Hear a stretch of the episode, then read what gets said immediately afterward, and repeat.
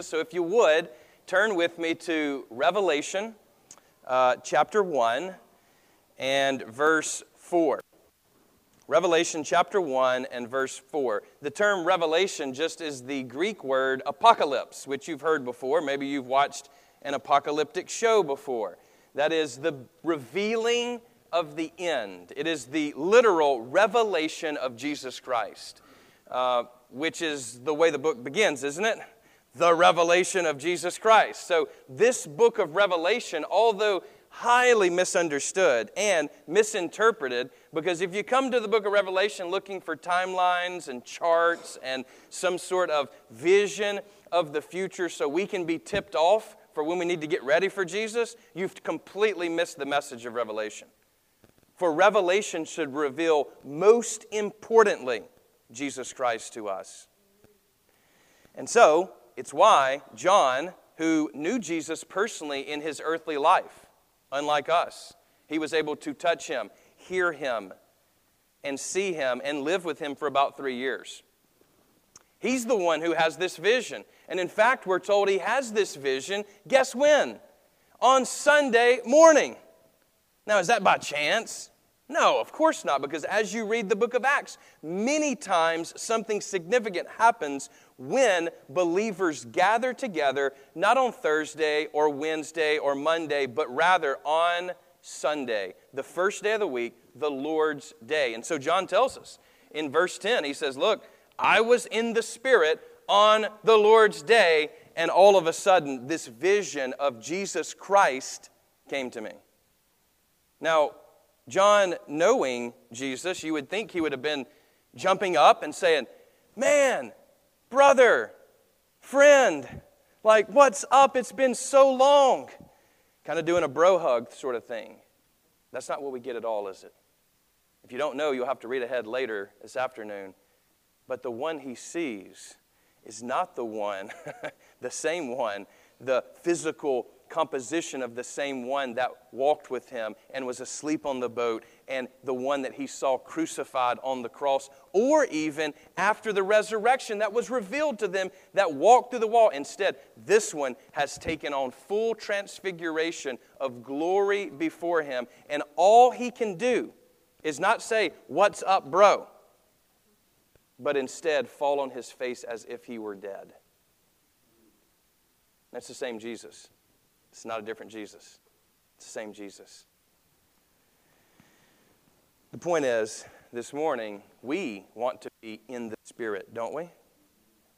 How can we be in the Spirit? To be in His Word. For the Spirit is the one who inspired the Word of God. So when we say we are going and getting in the Spirit, in the Word, we're really saying something synonymous here. And so I would invite you to allow the Spirit today to reveal to you Jesus Christ in this glorified way. All right? Now, with that introduction, let's read here the text as found in, in Revelation uh, chapter 1 and in verse 4. Notice these words here Grace to you and peace from him who is and who was and who is to come, and from the seven spirits who are before the throne. That's an image from Isaiah, actually. And from Jesus Christ, the faithful witness, the firstborn of the dead, and the ruler of kings on earth.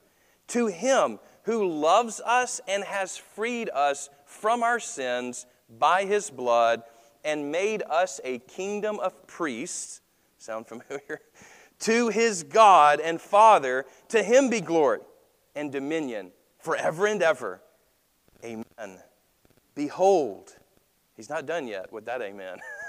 Behold, look, he is coming with clouds, and every eye will see him, even those who pierced him. And all tribes of the earth will wail on account of him. Even so, amen. Not done yet. I am the Alpha and the Omega, says the Lord God, who is, and who was, and who is to come. The Pantocrator, which is to say, the King of the universe, the Almighty One. Amen. Well, that's pretty high and lofty, isn't it? Of a statement. In fact, there's about three statements here, and I would love to spend the next two days looking over this with you, but we don't have that sort of time. So, I'll give a just brief summary here of what's going on in these powerful words that are revealing Jesus Christ. The first thing is this John begins by, with a literary device, right? And it's called an inclusio.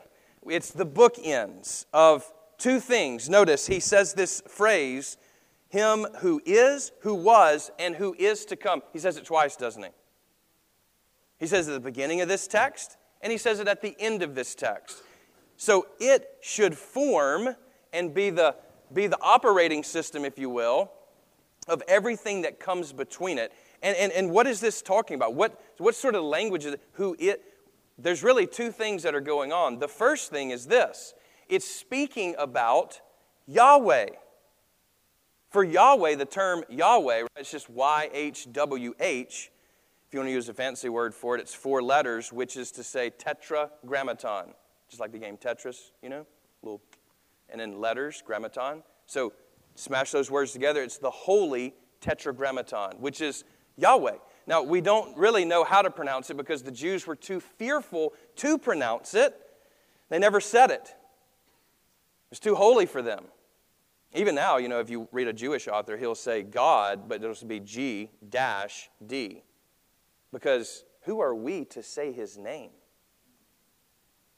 Who are we to speak the divine name as if we knew him in some personal it's like you know when you're when you're in formal settings right you address people by their official title. You know reverend marshall dagg or dr justin dagg or president of the united states. You don't just say hey joe. It's improper. Now that's okay for jews to do. It's not okay for christians to do. Here's why. Because we are told to come boldly before the throne of grace because our Lord, although he is high and lifted up, we can speak his name without being burned up. Now, there's a place for reverence and fear, and Jesus is not your boyfriend, Jesus is not your bro, he's not your homeboy. He's none of those things. You have a shirt like that, forgive me, but I think you need to throw it away. You have a tag like that, rip it off your car because it's improper. He is the Lord, but we can call him by his first name, which is salvation Jesus, Joshua in Hebrew. We can call him who he is, and who he is is this Yahweh. In other words, if you look here, if, if that is the case, that Yahweh's told at the beginning and then at the end, well, the end is actually talking about Jesus. So Jesus is Yahweh. Everybody with me? In other words, he's claiming to be the great I am.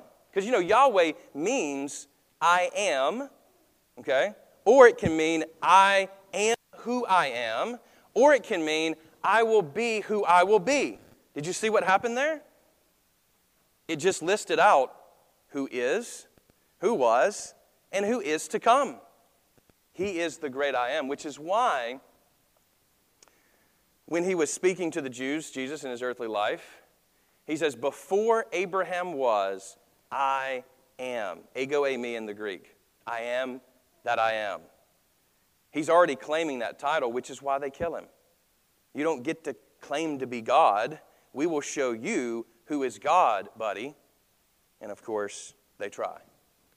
But God cannot be killed, He is life itself.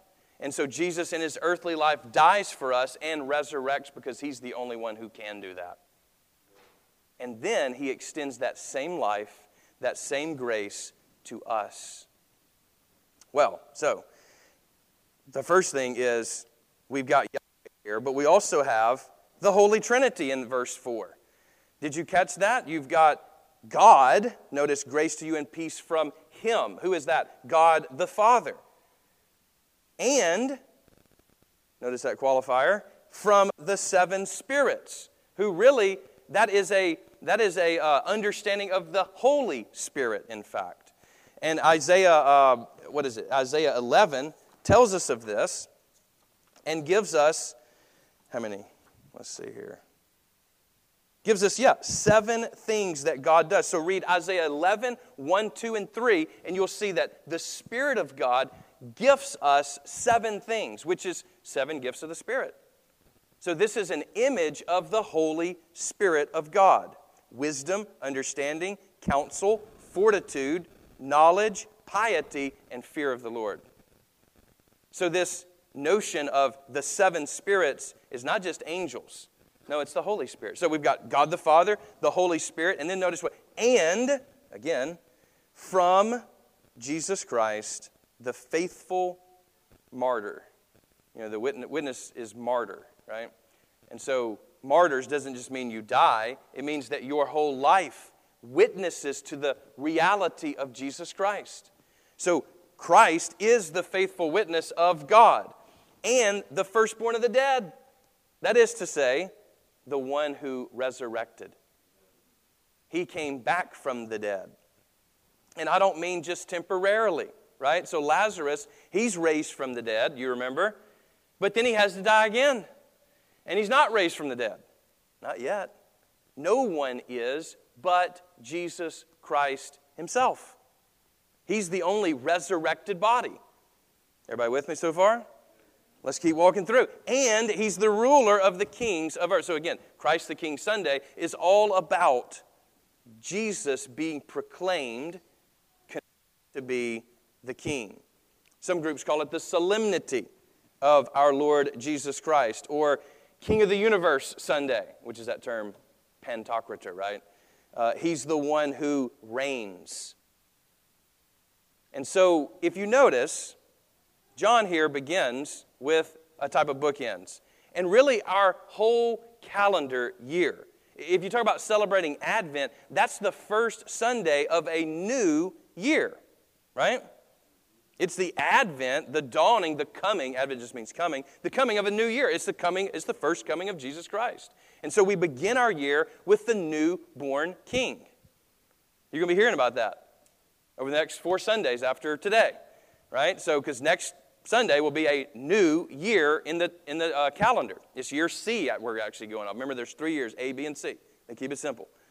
Know your ABCs. And year C is going to be this year of 2022, but it begins in 2021 because the way our calendar works, right?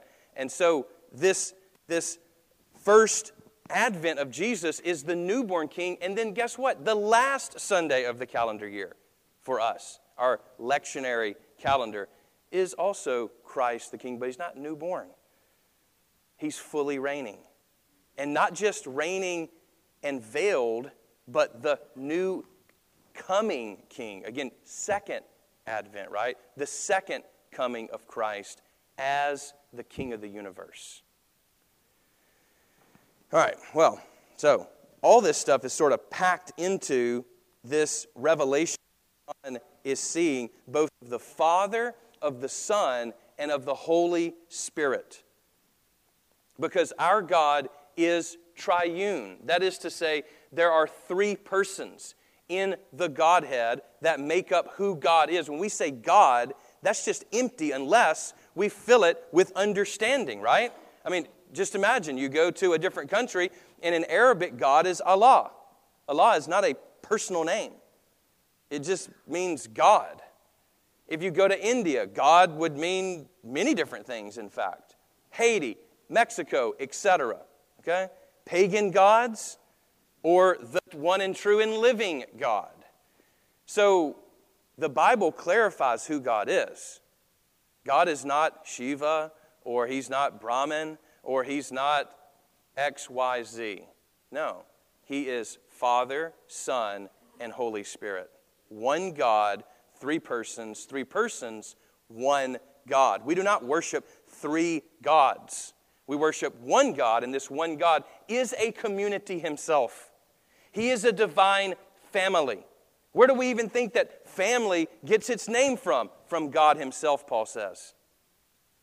for he is a divine family. Why is family such a big deal? Well, because God is a divine family. Do you know him in that way?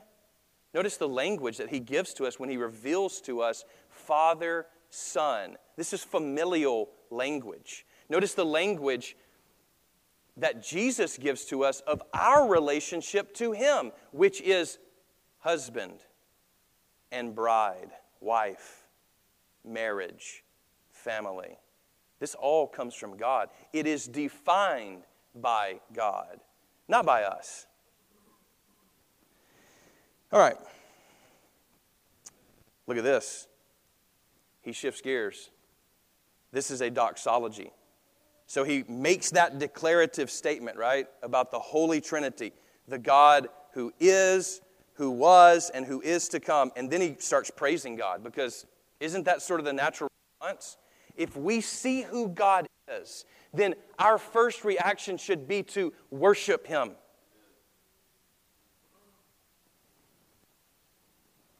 And so he does. He says, To him who loves us and freed us from our sins by his blood and made us a kingdom of priests to his God and Father, to him be glory and dominion forever and ever. Notice how we always end our worship services with that? It's super biblical. Amen. So there's his, there's his amen again. Amen is Hebrew for let it be. So be it. In other words, I agree. Let it happen, baby. Let's go. If God says to something, I want you to get rid of that in your life. I want you to put that in your life. Our response is only if He's Lord. Amen. Amen. Let it be. Let it be so. I agree with that. Amen. That, that's why you'll hear me at the end of a scripture, Amen. Or at the end of a song that I agree with, Amen. Let it be so in my life. So he praises God. Then he shifts gears again, real quick. It's all happening fast. He says, Behold, or modern translation, look. Look. He's coming. Notice, look, he is coming with clouds. And, and, that, and that is an image grounded in Daniel. Remember? Remember the prophet Daniel? He worked under like three or four different regimes. Uh, he worked under the Babylonians, he worked under the Medo Persians, the Persians, King Darius. Like he had this interesting career. If you never read Daniel, you really should. It's the one apocalyptic book in the Old Testament that's given to, again, revealing the end. And what he sees in one of his visions is he sees a son of man coming in clouds of glory. Well, now this is being applied to Jesus. By the way, do you remember what Jesus' favorite title for him, biblical title for himself is? It's not Son of God, it's Son of Man. He loves that title. When he, when he refers to himself, he says, The Son of Man says, and so he's picking up that divine title. Don't think that Son of Man is, is some only identification with mankind. It is. But it's more than that, because this Son of Man is commanding the clouds and coming from the clouds and going through the clouds. Remember his ascension? And then coming back the second time with all the host of heaven. You know, I don't just stop me from preaching on John, the John reading, but did you notice the conversation between Pilate, who's a, Roman authority? He's not, he's not Caesar. He's really in the armpit of the kingdom. This is a demotion for him to be where he is in Jerusalem. Nobody would have wanted to be there. He didn't like the whole Jew thing because it was a headache. If you ever had a headache at your job, like, and didn't want to be attached to that program, that's the one he got attached to. And so he's questioning Jesus about his kingdom. And, and Jesus, as always, he goes, My kingdom is not from this world. Now, that's a clear statement that we sometimes, I do, gloss over. It's not from this world. In other words, it did not er, originate in this world, it is in this world. He is establishing the flag of the gospel in this world. heaven come down to earth, but it is not from this world. Likewise, we are not to be of this world, but we are in the world. We are not meant to sit there and meditate all day long, transcending our earthly reality. That is heretical. No, no. Our bodies are a gift from God, and they will be raised up. The point of salvation is not to get rid of our old, dirty, nasty bodies.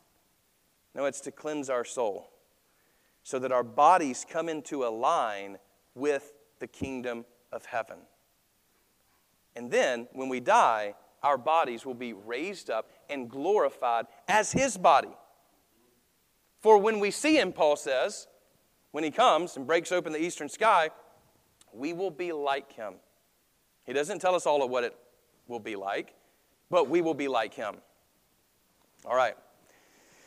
Notice, even those who pierced Him, all the tribes will wail on account of Him. I think it's pretty clear just to say either when Christ comes in his second victory, when it's final, when the show's over and the director steps out, we either will receive that with glad tidings or with great fear. And here's what the scripture says whatever you were doing, when he shows up again, you'll continue doing. So if you are turned away from God, that'll extend into eternity. If you are turned toward God, that'll extend into eternity.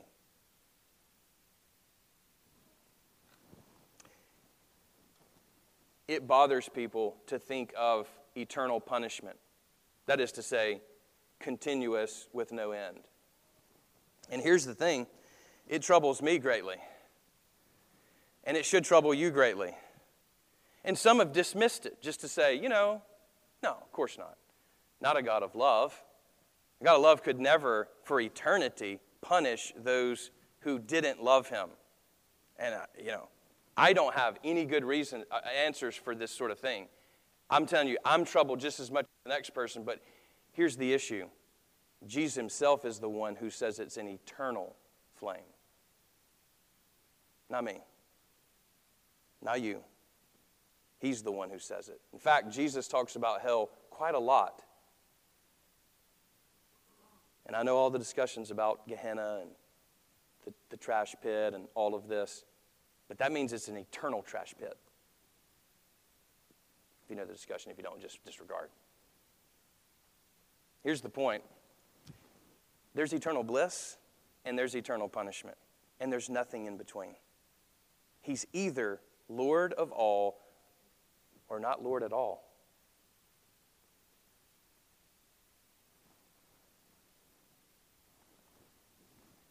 Here's the good news He can be Lord of all today. We don't have to wait. We don't have to wait 20 years. We don't have to wait 20 minutes. If you feel His call right now, get on your face. Cry out to God. Some of us will gather around you when you do it. We'll be rejoicing because we've been praying for someone to convert to the King. Well, he says, even so, amen. There's two words here. One is a Greek way of saying amen, which is the even so piece. And then the other is the Hebrew way of just saying amen. Just basically saying, so let it be, so let it be. Amen and amen, which is why at the end of our service we say, amen, Amen. And all God's people say, Amen. You see, I mean, that's, you know, we're agreeing like, yes, this is what we want in our life. This is what we want. We want your grace. We want to walk in your ways. We want to be your people. We want to be your martyrs, your witnesses in the world. And then again, the ending I am the Alpha and the Omega. That's just saying, I'm the A and the Z says the Lord God, who is and who was and who is to come. I'm the King of the universe, the Almighty. All right. Well, much more to say, my friends, on this scripture, but we'll stop there for now. And I want to shift gears on you, on us, and say, what a beautiful picture of Jesus Christ. But, friend, if you let it just be a beautiful picture and you don't rub it down into your life, then you're not coming under the king's rule. You're out here just saying, oh, cool, what a, what a neat thing. What a great thing. All right, let me live my life again. Your Lord and God, your King of your life. No, we want to, we want to say, okay, wow, if you're this kind of God, then what in the world do I need to do? What am I supposed to do? These are wonderful thoughts, but they're thoughts that will soon be grasped by the enemy if they're not planted in our life. So, let me just ask just a few simple questions. Think of it this way Would you take a tour with me through your house? The scripture speaks of our body our soul, which are one. Don't think in terms of some separation. That's Gnostic. It's not the Christian faith. What it means to be human is to be body and soul. Why? Because Jesus, the perfect human, was body and spirit, wasn't he? He already existed. And yet he took on a body in Mary, conceived by the Holy Spirit, born of the Virgin Mary. What it means to be human is to be whole, body and soul, which is why going to heaven without a body is only temporary. It's like I told you, at every funeral of a Christian, I whisper to the body and say, I'll see you soon, but not like this. Not like this. They'll resurrect. My Papa Russum, who has passed on now, he used to begin his prayer like this Father, we bow before you in Jesus' name. That's the way he would begin every single, every single prayer. It's not the way I begin all my prayers, but it has stuck with me because he said it so much. Why do you think we have repetition in worship? It's to teach us. It's to help us that in the darkest moment, when we don't even know what to think, or maybe when we can't think on our own, we can recall the faith through repetition. Do you know that I've noticed this even with unbelievers? I, have I've had an opportunity to witness to some unbelievers in my life, and one time they asked me to pray, and I prayed the Lord's Prayer, and guess what? They joined in.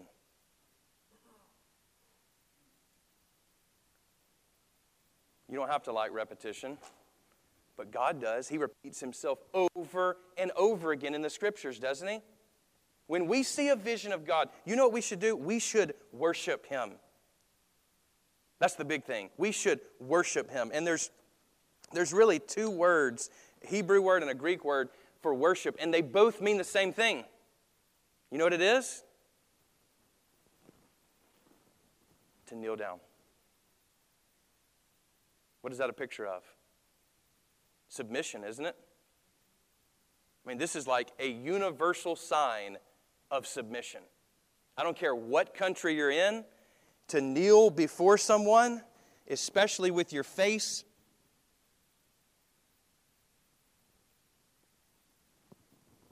is to prostrate yourself. Face down. In other words, I'm not even worthy to look upon your greatness. I'm not worthy. But you are worthy. You're worthy of my worship and my praise. So if both terms mean to bow down in submission, have we misunderstood something fundamental about worship? Maybe so.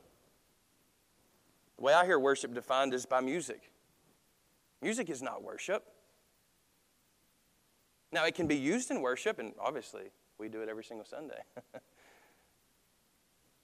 but it itself is not worship. No, bowing down is worship. Saying with not only your soul, as my papa started at each prayer, Father, in the name of Jesus, I bow before you. He's talking about his soul. But I mean actually getting on your knees, taking your body and doing what you want your soul to do. Now, we practice some of this, but probably not enough. It's why when I come in repentance before these kneelers, this altar, right up here, you can do it wherever you want in this place. I always kneel. But I haven't done it enough. I want to start making it part of my daily devotion to God is to literally kneel before him and say, "You are king and I am not." So, is he worthy enough for your worship?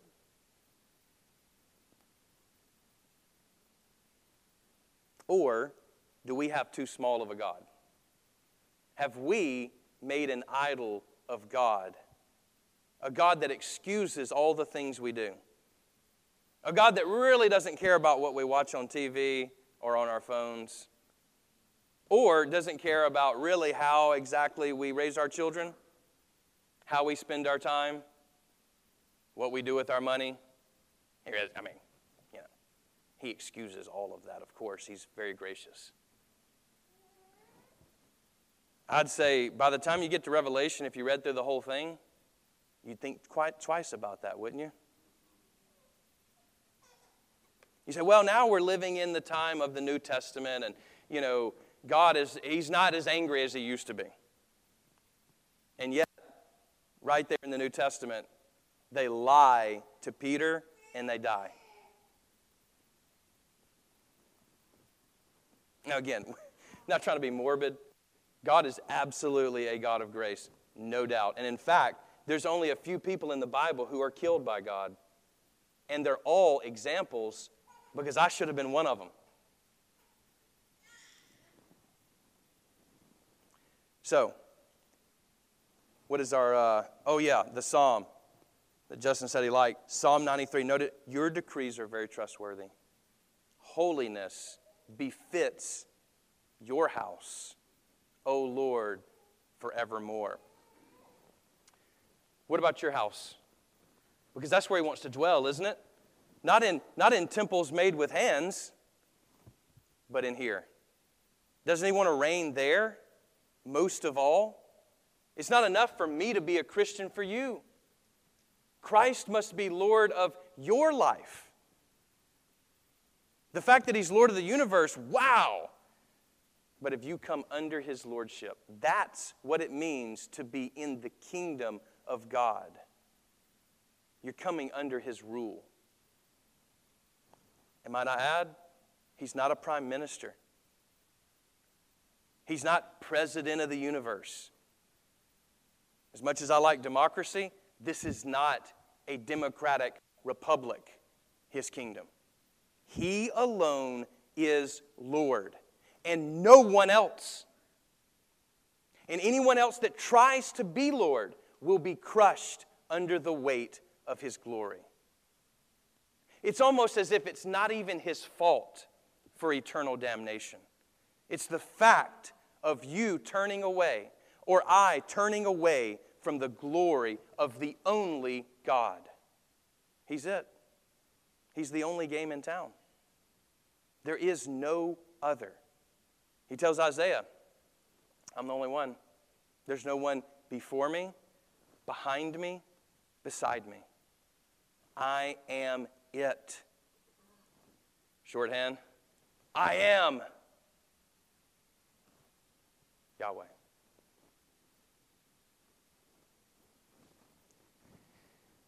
So let's take a little tour real quick.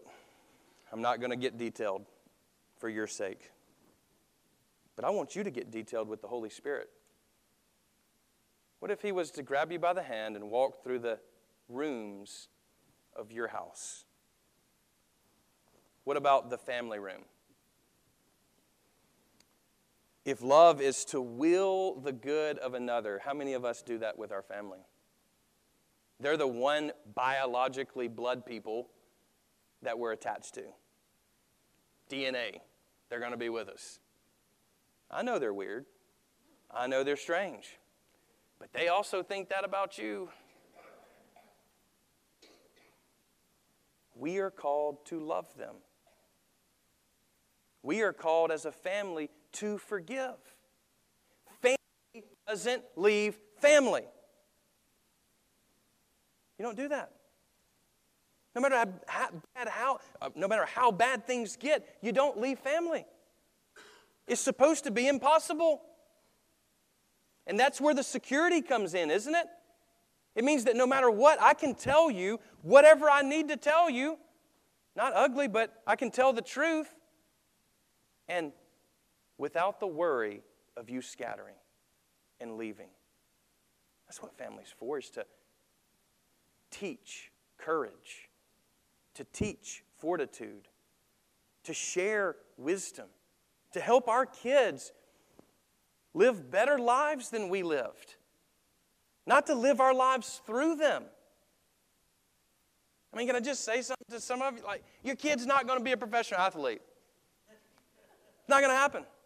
I hate it. And if they do, just make sure I get an autograph. Just kidding. I could care less about the autograph if God is not in their heart. Like, imagine the time that we spend educating them and sending them off and then socializing them or whatever we want to call sports. And I like sports just as much as the next person. But it is not life. It is not life. And if all we ever did was teach them how to do those things, friend, do you not think you're going to be held responsible you helped create these people.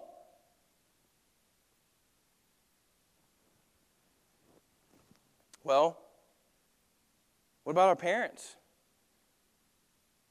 Older parents. Well, for kids, you need to obey your parents. That's what the scripture says. It says your job as a kid is to obey your parents.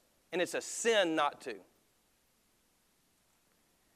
But also, Jesus corrects some of the religious leaders of his time and says, You older people that have parents, you need to take care of your parents. Parents are important. I know they're not great, and I know they're wrong a lot. But they are the authority that God gave you as a child. And when they're older, you're no longer under that authority. When you move out of the house, the scripture says, no, Abraham left his father's house.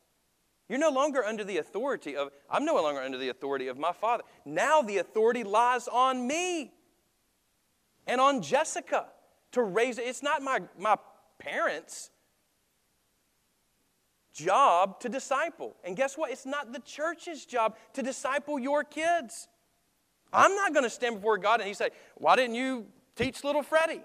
I never had the opportunity to teach little Freddie. Hopefully, nobody's name is little Freddie. I never had that opportunity.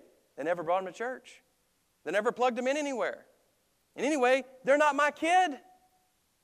If you bring him into the world, it's your responsibility.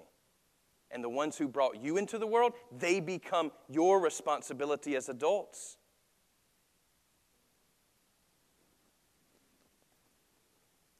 We're meant to burden one another. Did you know that? Like that's what family does is burden one another. Anybody with me? When I get sick, Jessica is burdened to take care of me. And as strong of a dude as I like to think I am, like I feel like my pain is pretty pretty bad. And I know she said she's had some pain, but I feel like she goes through things a lot better than I do.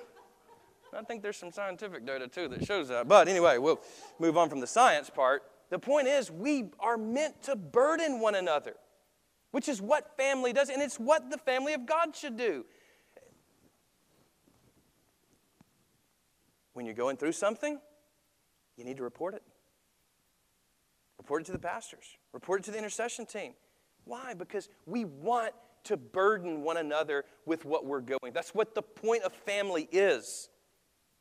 But if you never say anything, if you've got everything taken care of in your life, No, friend. We're weak. We need help. We're in a family. And our families should be open, not closed. Our families should always be ready to receive others. Whether that means through adoption or simply the, the neighborhood kids always tearing up my stuff and getting on my nerves. But I do it and I bear that burden.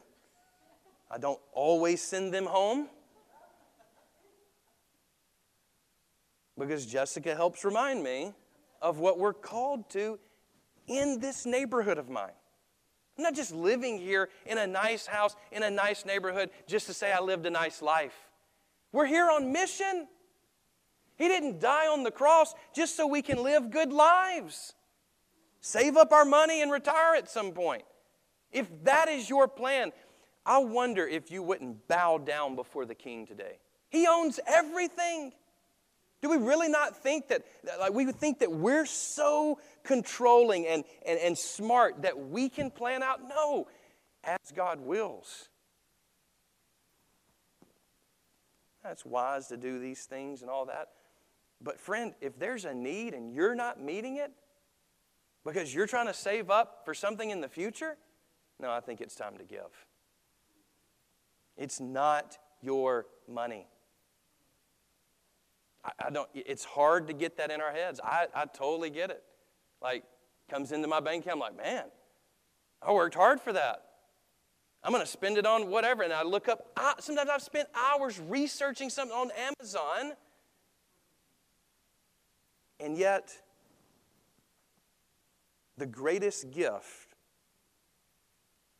that God Himself has given us, we act like, oh, I can't understand that.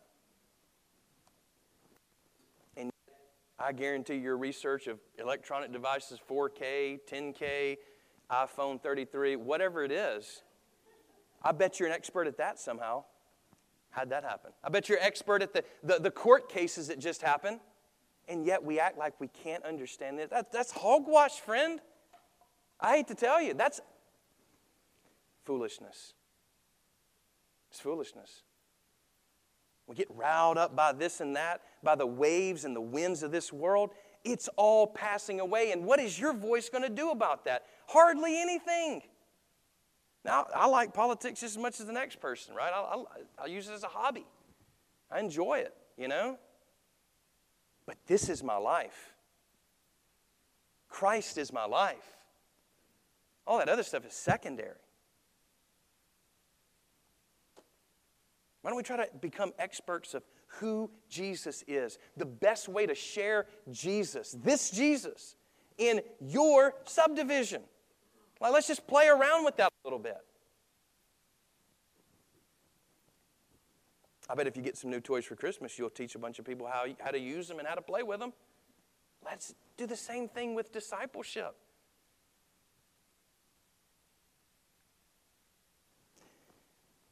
It absolutely befuddles me that people can't and are unwilling to give one hour outside of even this hour to Christ a week to join up with brothers and sisters in the faith and open up the Word of God together and pray for one another.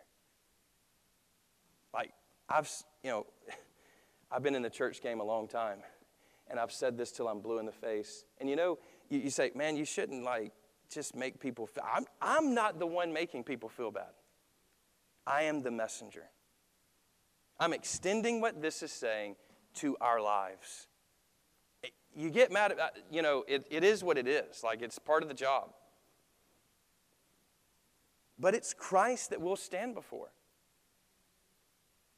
And we've spent all this time on our work and all this time on our play and all this time planning out how we're going to spend our money. Do you think that's pleasing to Him? Now, there's a place for all of that, but in right order. And that's the whole point with being in the kingdom is things are rightly ordered to the king. He is Lord, and then everything else flows from that. Then we can have fun watching shows and doing all these things. What about your professional life? We walk into the professional room. Does anybody at your work even know that you're a Christian? Have you ever offered to pray for someone?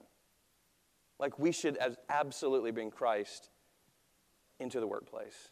Now, not as some process. Don't ha- come in there handing out notes and uh, pamphlets and being weird. Don't, you know, there's no reason for that. I've told the story before, but, you know, I'm sitting there in Walmart trying to get my ketchup, you know. It's the only thing I had to get. And this guy comes up and he's like, You going to heaven or hell, buddy? Kind of taken away because I was reaching for the ketchup at the time. And I'm like, uh, I'm, I'm going to heaven. He's like, How do you know that? Like, Well, because of, of Jesus Christ. Okay. He walked away. It's like, first of all, if all of a sudden I identified with you as a Christian brother, we should be hugging or doing something, not me left there wondering what in the world just happened. Don't be weird like that. Don't come knocking on someone's door. Instead, invite people into your home. God gave you the place, your neighbors, anybody that'll come. And I know people won't come. Trust me, we, invite them all the time, and five people show up. But don't you think those five people God cares about? And what was it, one night of my week that we spent with people we don't know? We weren't shoving something down their throat, but we're showing the love of Christ and hospitality, which is something we do.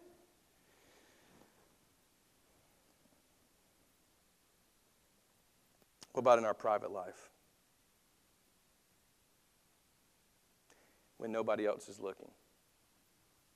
Nobody knows. It doesn't hurt anybody. It's fine. No, it's not. No, it's not.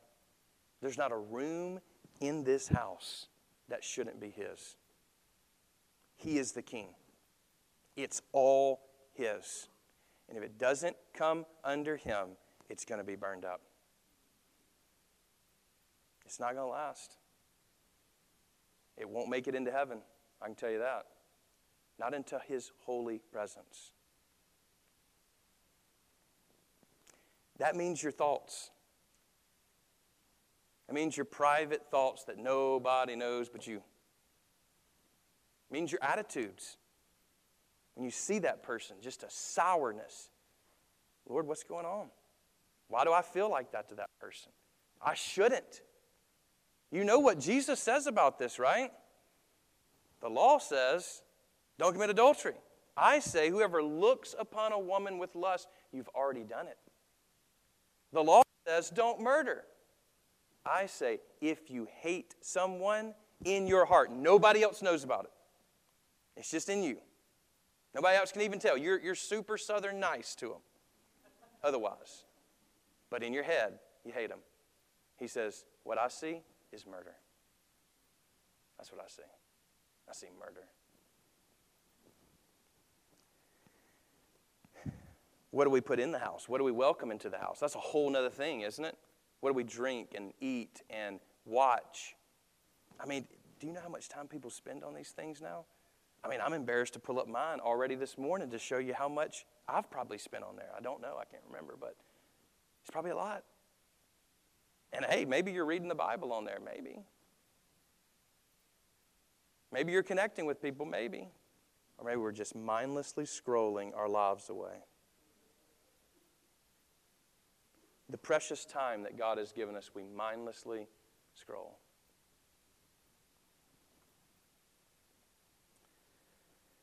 What's our interior life? I mean, the Holy of Holies look like. I mean, the, the, the control center of your life, what the scripture calls the heart. What is your heart like? Is it really hard toward others? Listen, just because it used to not be hard doesn't mean after 2020 it, it isn't hard if we're not continuously applying the oil of the Spirit to our hearts, we'll become hard. And He'll have to smash it and start over, forming us up again. Because He's the potter, we're the clay.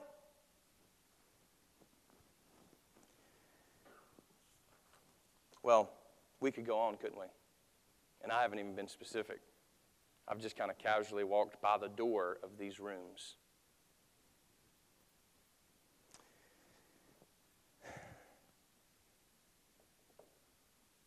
Is he king of all? It, it, you know, he's, he's already king of the universe. That's a fact. Is he king of all in your life? Have you made him king? Have you allowed him to be king? Or are you turning away like a spoiled, rotten child, screaming at him that you're going to have your way? Does he have every room in your life? Does he command every aspect of your life? Is he Lord? Now, Paul says this you can't say that Jesus is Lord without the Holy Spirit. so, the Holy Spirit bringing all seven of his gifts to us and many more, and the fruit of the Spirit as well. He wants to come in and clean house. And we need to let him. We need to let him. And listen, the cleaning doesn't stop. you, you know, Marshall at 20 as opposed to Marshall at 30 as opposed to Marshall at 40. He had to clean house. I got to figure out what it means to be a 40 year old in Christ. And so do you.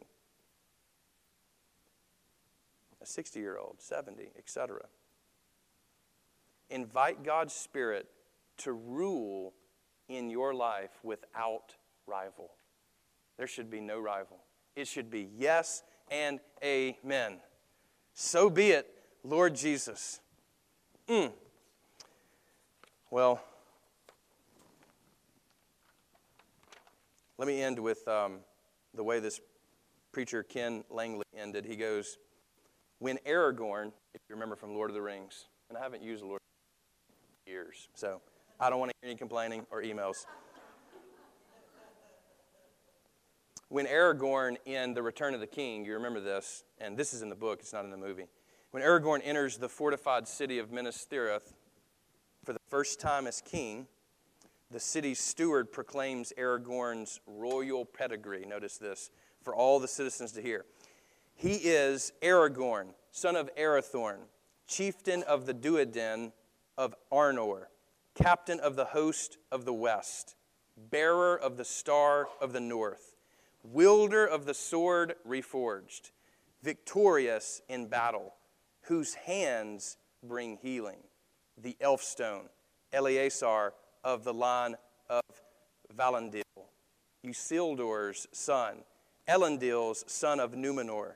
Shall he be king and enter the city and dwell there?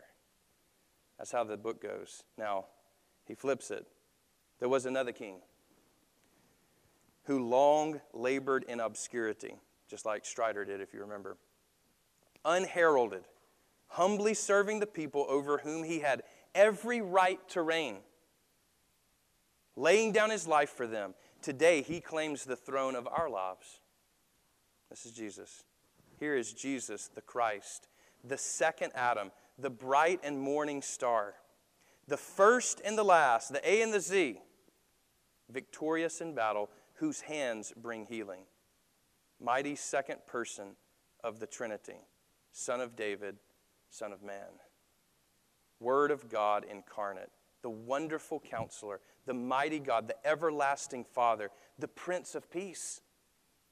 Shall he enter our hearts, our church, and dwell therein?